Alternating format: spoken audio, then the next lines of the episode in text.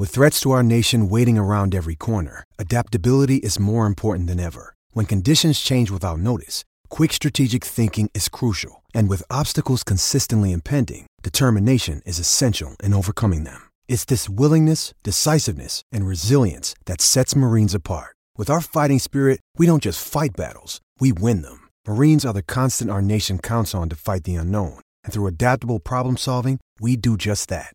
Learn more at marines dot com. Support for this podcast comes from Frito-Lay and the two thousand twenty-three Snack Bracket Championship. The Frito-Lay Snacker Challenge is underway, and fans are voting on their favorite snacks to crown champion. We're talking about primetime matchups between the best sixty-four snacks in the land. Will Ruffles Ridges reign supreme? Can Doritos defend their dynasty? Or will Smart Food use their smarts for a surprise upset? Only you can decide. Get in on all the action for a chance to win up to one thousand dollars or a year's worth of snacks. Let your snacks be heard. Just go to Frito Lay Snack It dot S B Nation dot com to vote and enter for a chance to win. No purchase necessary. Sweepstakes ends April third, two thousand twenty-three. Void where prohibited. Years worth of snacks awarded in the form of fifty-two coupons, each good for one bag of chips. See official rules at Frito Lay Snack It dot S B Nation dot com.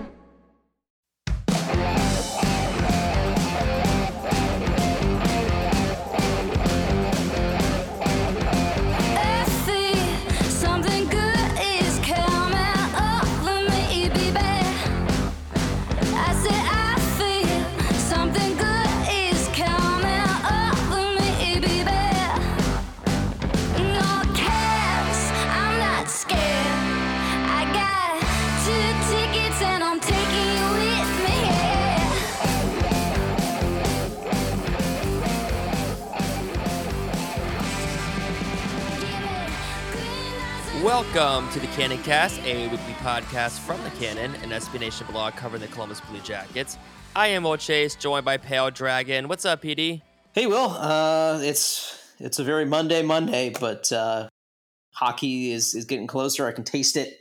I'm ready. Yeah, it's definitely getting closer, and I'm going to be talking with Seattle Kraken broadcaster John Forslund nice. this week. So I'm really looking forward to that, but lots of hockey stuff to get into. And we're going to jump right into that. So a bit of a shock. Last week, we learned that now former Blue Jackets assistant coach Sylvain Lefebvre will not be part of the organization going further as he refused the covid nineteen vaccination. So Cleveland Monsters assistant Steve McCarthy will be taking Lefebvre's spot on the bench for the Blue Jackets and their coaching staff. So uh, a bit of a, a nugget there, P D, as the uh, organization has to shift as the season is quickly approaching. Yeah, it, it was, um, it did kind of come out of nowhere. Um, obviously, you know, right before training camp is not a great time to make a coaching change.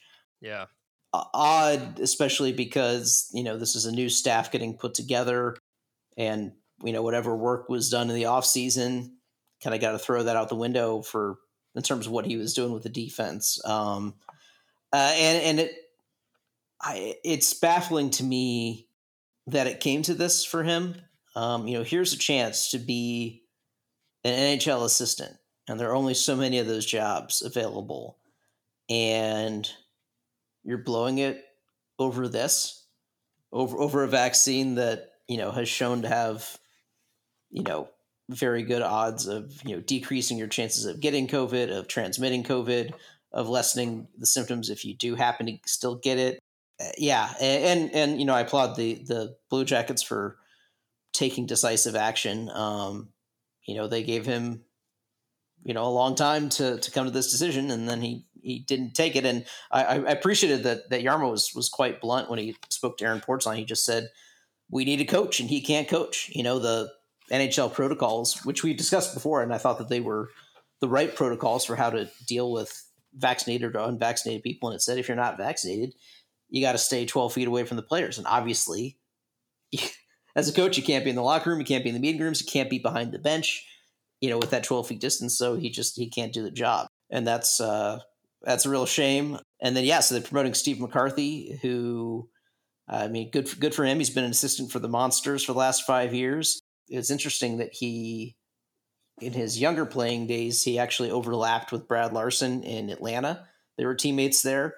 And then McCarthy was also a teammate briefly with Zach Werenski, uh, with the Monsters back in twenty sixteen. Um, so there's a little bit of familiarity there. But my concern is, I already had a concern that I, it was a relatively inexperienced coaching staff, uh, just in terms of like N H L experience and that sort of thing.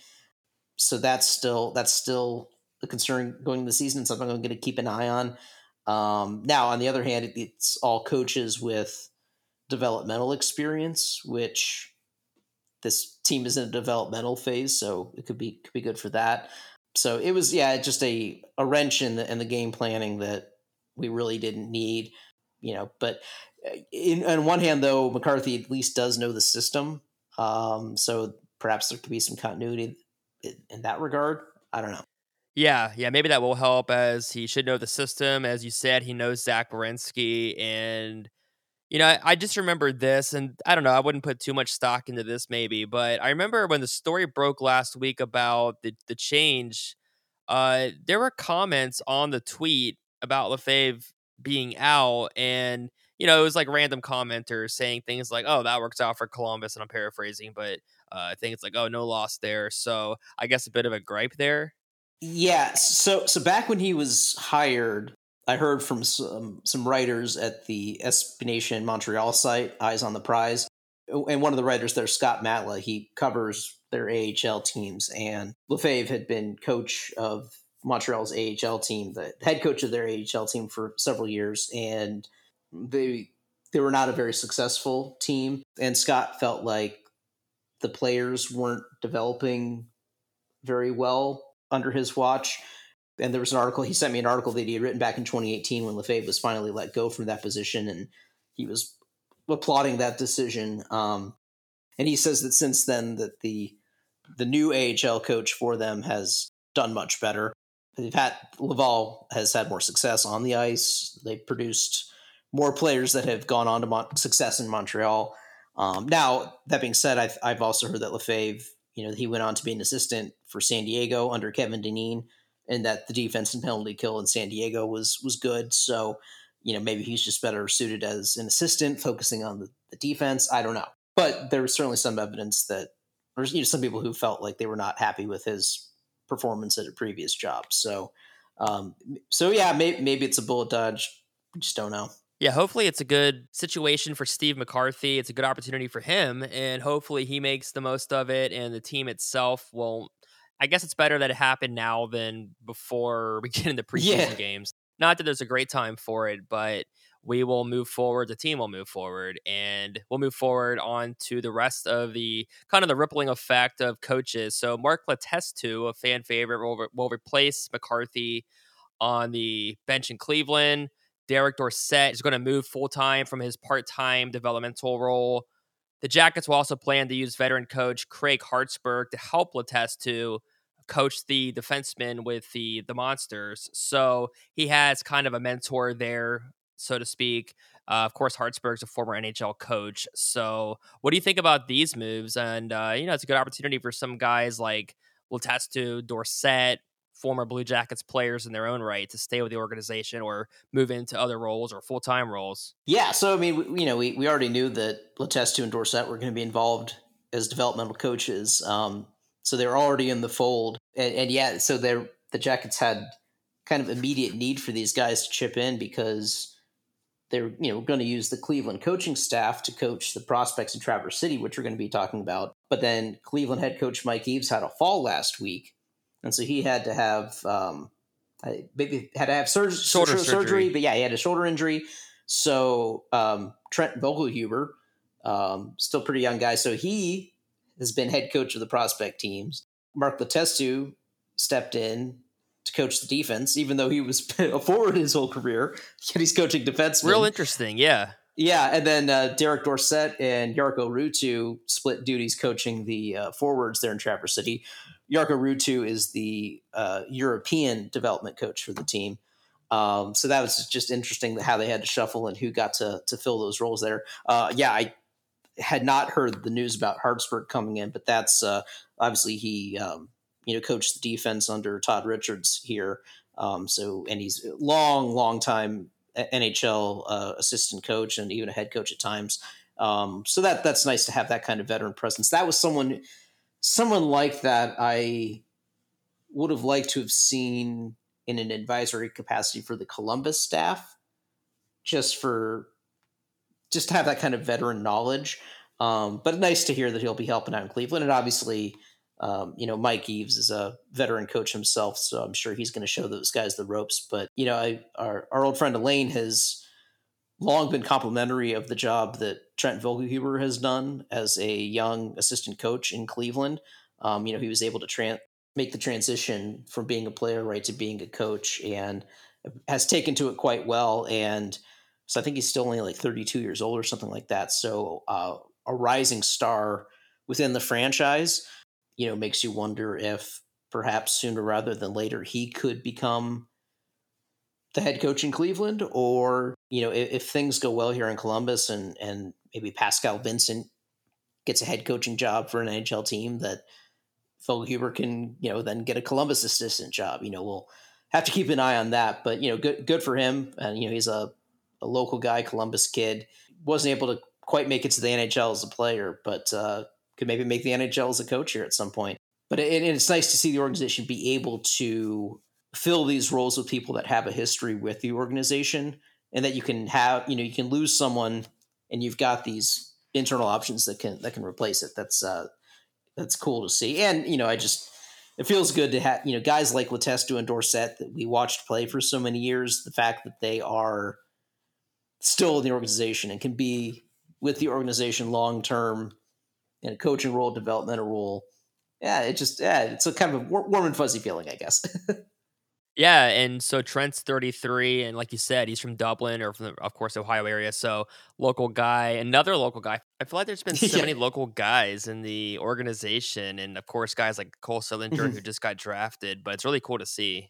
Lots of guys with Ohio ties, and great opportunity for all these guys that we just mentioned. Today's episode is brought to you by Cars dot com. With over two million vehicles and fifty thousand more added every day, Cars dot com will match you with the perfect car for you, your budget, your life, your style. And if you're ready to say goodbye to your current car, Cars dot com will get you an instant offer to cash it in. Just start by entering your license plate and get matched with a local dealer who will write you the check. So whether you're looking to buy or sell, just go to Cars dot com. It's magical. Hello, I'm Nilay Patel, the editor-in-chief of The Verge and host of Decoder, a business podcast where I interview C E Os about big ideas, the problems that come from those ideas, and how they make decisions. It is also surprisingly about org charts. It comes up a lot. We're launching a new limited series that we're calling the Centennial Series, where I talk to C E Os of companies that are over one hundred years old, like Xerox, Barnes and Noble, and more. There's no one hundred-year-old company that's without its struggles, and it's been fascinating to talk to these C E Os about which parts of these companies' history are important and which parts they can let go. A little spoiler for you, if a company's over one hundred years old, there's a lot of drama to talk about. It's been a good time. You can listen to the Centennial Series right in the Decoder feed. New episodes of Decoder are out on Tuesday, and the Centennial Series is out on Thursdays. Check it out. We think you're really going to like it. You can get it wherever you get your podcasts. We'll move on to the real fun stuff, as developmental camp happened last week. The Traverse City tournament just wrapped up on Monday. Columbus was very successful, going four and oh. No championship trophy awarded because only five of the usual eight teams participated, but I'll kind of go through some of the nuggets. And as you mentioned, Mike Eaves did not coach and Vogelhuber did. Columbus on Monday beat Toronto seven six in overtime. They scored the winning goal, I believe, with about twelve seconds to go. Correct, in yes. overtime. And like I said, they go four and oh. Uh, Yegor Chinakhov and Cole Sillinger were both healthy scratch, but both played tremendously well over the three games that they played in. Tyler Angle had four points on Monday, so he finished as the leading points getter with seven. Uh, let's see. Chinakhov had six points, all goals in three games. If I remember correctly, I believe it was Chinakhov that had like a goal in game one, then two in game two and then a hat trick in game three. Right. So I was disappointed that he wasn't able to have the chance to score four goals, which, which based on, on the final score of the game seven to six, he probably could have scored four goals if he had played. Um, and I think I saw that Josh Dunne also finished with seven points. So yeah, the lot of, lot of Blue Jackets at the, the top of the stats leaderboard for the tournament, which is a really, really good sign to see because there were a lot of top prospects, you know, former first round picks uh, for the other teams that were playing. So for our guys to be up there is a really encouraging sign. Yeah. And uh, Cole Sillinger had five points and Tyler Angle, but I didn't already mention that, had six points, a four point game on Monday. But uh, yeah, so lots of offense. And I don't remember the few years, you know, the, the, the prior tournaments in the last few years, but do you remember seeing so many goals go up for specifically Columbus and some of these prospect or the prospects that they had in those games? Yeah, well, I know that it is these kind of events are generally more biased towards offense just because defensive schemes take longer to uh, install. You don't necessarily see as highly regarded goalie prospects at these tournaments. That being said, yeah, I don't remember quite this explosion. Columbus yeah, having this much of an offensive output, which is very encouraging to see. So you had that that top line of Cole Sillinger at center with Tyler Angle and Yegor Chinakhov on his wings, and that line was uh, immensely productive. Just you listed the points there that they had. Um, they were scoring on the power play, uh, which is obviously something that we need help with. Um, so the the bit of games that I watched uh, were it was the first two games were the ones that I caught, and I really liked what I saw from that line.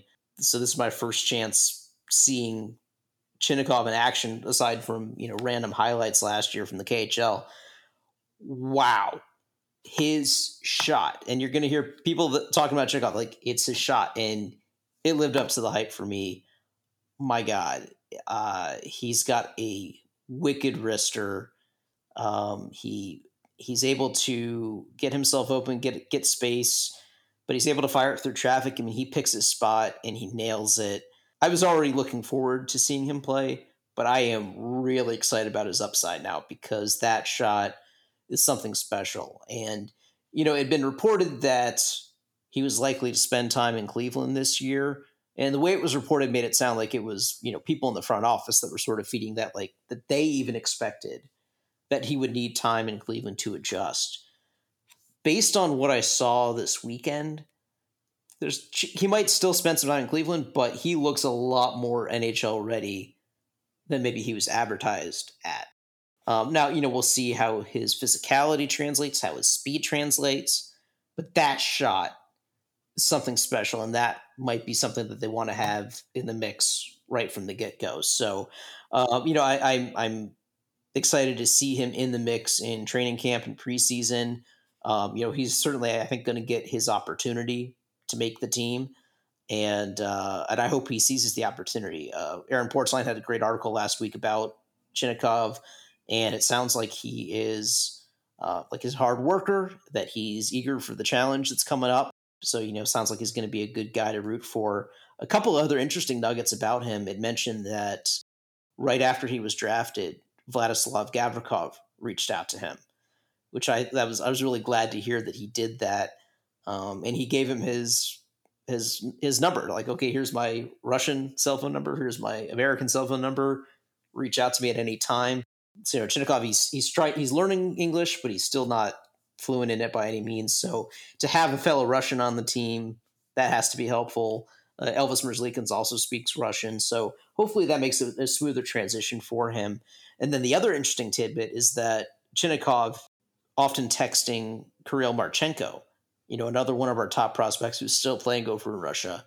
And because they have a relationship now, that makes it all the more important that this year goes well for Chinakhov, both on the ice in terms of opportunities given, as well as off the ice, giving him the resources and making him feel comfortable, whether it's in Columbus or Cleveland or whatever, so that he can be relaying to Marchenko, hey, I'm having a good experience here.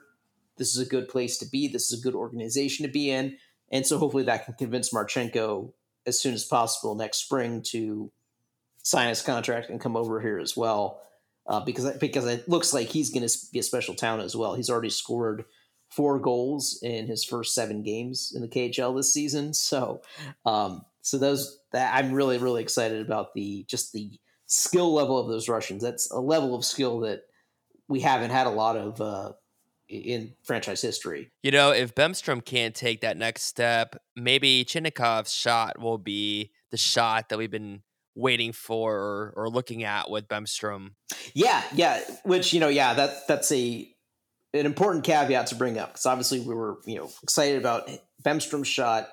Now, I think, you know, Bemstrom, it's, I think it was more his slap shot. And, yeah, you know, he can yep. have like a score on a one timer and that kind of thing, which that requires so much timing with your teammates, a good pass, that sort of thing, which just hasn't really connected. Whereas Chinakhov showed that he can create the shot himself. Um, now he was, a lot of times he was operating in a lot of space, which you're not going to get that in the N H L. I think guys, you know, he's not going to be able to get lost like that. But he also showed that he could skate the puck through traffic, uh, skate around to pick his spot. You know, he can find the space that he needs to shoot and, and get that shot off. And that wrister, he can just create that out of nothing. So I think it might translate better, but that that might just be wishful thinking. I don't know, but but I, I do want to see that against um, you know, N H L defense, against N H L goalies. But but it's some it's something exciting. And then, you know, Sillinger is another player who, you know, we weren't sure where he's going to play this season. You right. know, could he go, could he go back to the W H L? Could he play in the A H L, which it sounds like he'd be eligible for, or, you know, could he make the N H L team? Um, you know, Portzline has speculated that he could make the N H L team. When he, you talk to Jody Shelley, you know, he seemed pretty high on Sillinger having a shot to make the N H L team. And like Chinakhov, what I saw this weekend shows like, oh, this kid might be farther along than we expected. You know, again, it's a prospect tournament. You're playing against prospects, a lot of guys that might not ever make an N H L team. But this would be probably similar competition to what you would face in the W H L. Mm-hmm. And Sillinger looked dominant yeah. against the opposition, which would tell me that the W H L wouldn't pose much of a challenge for him mm-hmm. this year. So I think at the very least he should be in Cleveland. Yeah. That'd be cool. Now there's still stuff that he would need to work on, probably still need to bulk up, especially to play the center position. But man, he's got, he's got all the tools you'd want. He's, he does play a physical game. Like Pierre-Luc Dubois, he can get under your skin. But, you know, he's got, he can pass it. He can set up guys like Chinakhov. He can shoot the puck himself. You know, I've, I've seen, you know, the highlights in uh, U S H L or at the Team Canada camp or, or here in Traverse City. I mean, he's got a nice shot himself. He's got a powerful shot. So, yeah, he we could be seeing Sillinger in Columbus a lot sooner than we thought. Um, now, again, I still don't want to rush him. Right. But if he, but if he earns the spot, then, I mean, that's good for him and that's good for the team if he is earning that spot because he's ready for it. Yeah. So, you know, again, it's just a prospect tournament. You don't want to put too much stock in it, but it's definitely better to do well in this than to not do well in this, you know? So, and to see guys have success who we have such high expectations for, you know, they're living up to the hype, and that's a good thing. Best case scenario is what we saw, to see these guys play so well and, as you said, dominate. A lot's going to play out, but what we saw was just, you can't do better than that. Yeah. Remember last year when people scoffed at the Chinakhov draft pick? I know it's it's, it's early, but so far, so good. Yeah, no, I, I think it's, you can obviously see what the Jackets saw in him, and, and even some other teams that were starting to rank him as maybe a, a late first, early second pick. You can understand that there's, he's got something special there. You know, maybe he's not the best skater, you know, maybe he's not going to be physical enough, but that is an N H L shot. Yeah. You know, and per, maybe an elite N H L shot. And, you know, I think that's something worth taking the risk on. Like, all right, that's, we see something special there. Let's take him and, and see what happens, you know?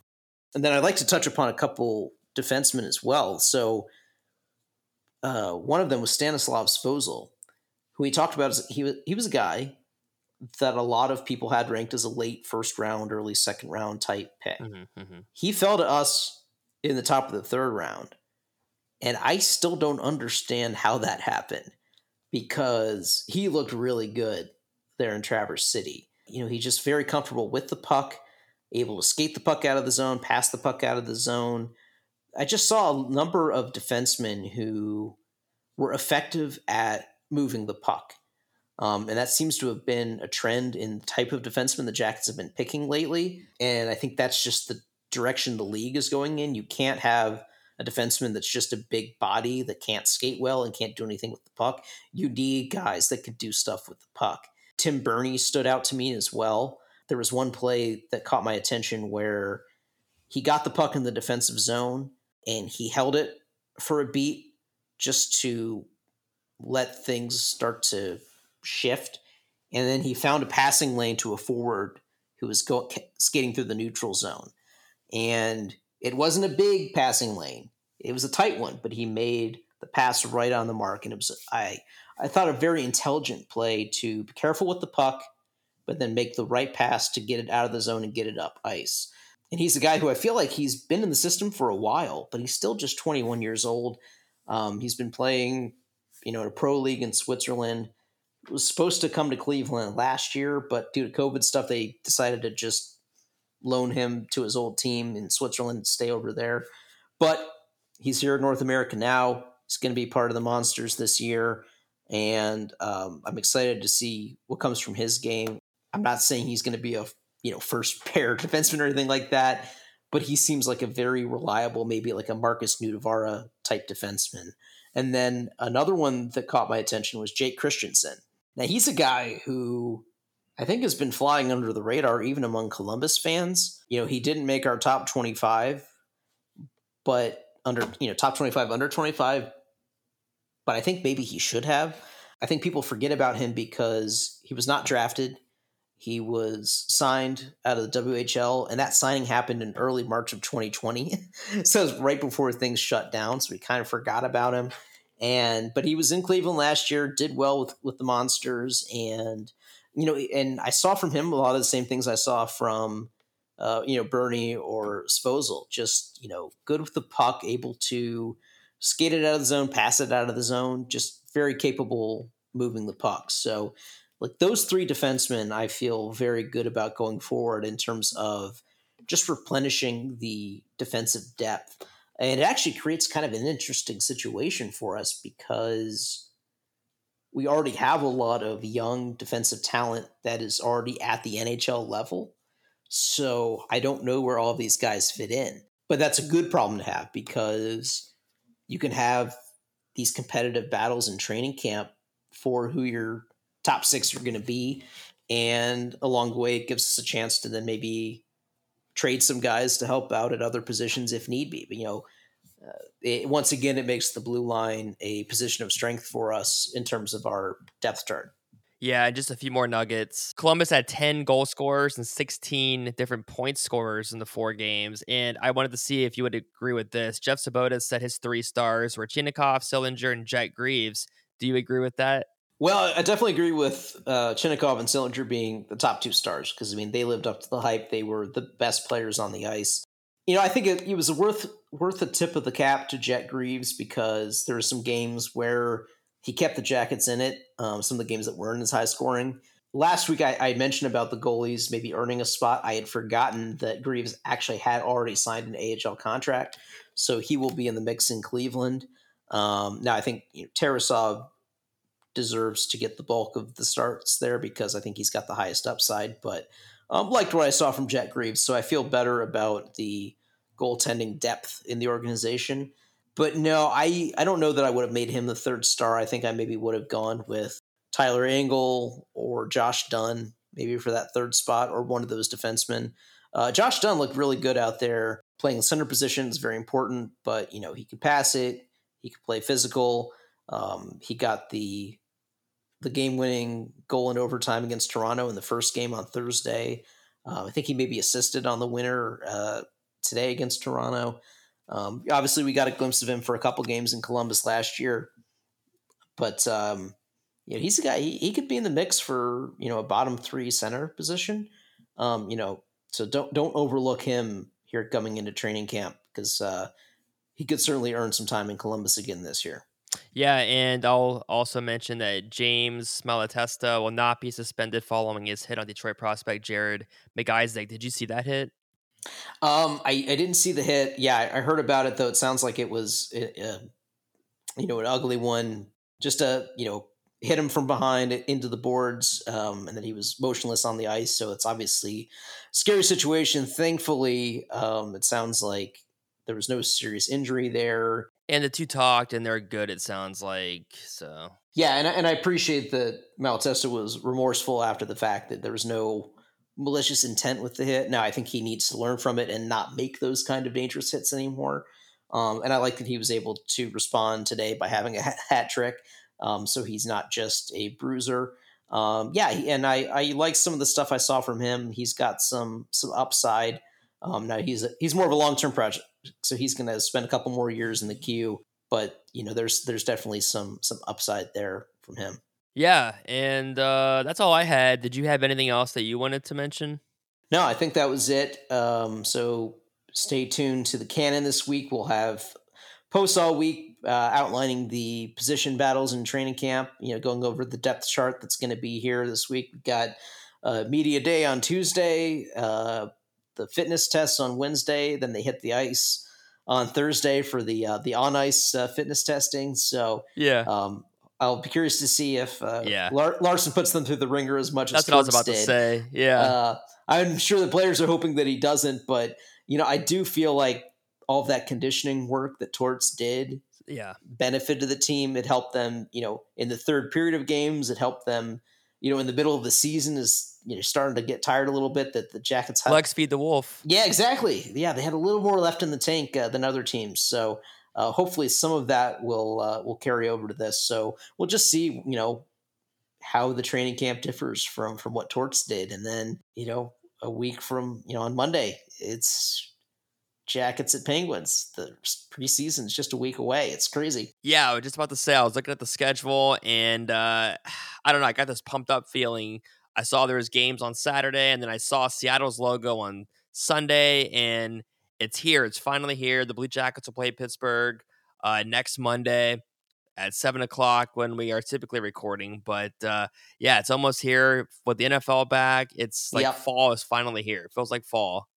It's, it's getting it's getting darker a little bit earlier. Like, yeah, it's, it's, it's fall here. It's, yep. it's crazy. It's crazy. It is crazy. Well, as P D mentioned, check out at C B J Cannon on Twitter and Facebook, at jackets cannon dot com, and that's going to do it for us this week. We will see you all next time. Subscribe to The Cannon Cast on iTunes, Spotify, Google Podcasts, or wherever you listen to podcasts so you can catch every episode. Leave us a review and a rating, and as always, we welcome your thoughts and feedback. Go to jackets cannon dot com for more Blue Jackets coverage from us, and follow us on Twitter at C B J Cannon. Our theme music is the song Green Eyes by Angela Perley and the Howlin' Moons. Check out angela perley dot com for more music and show dates.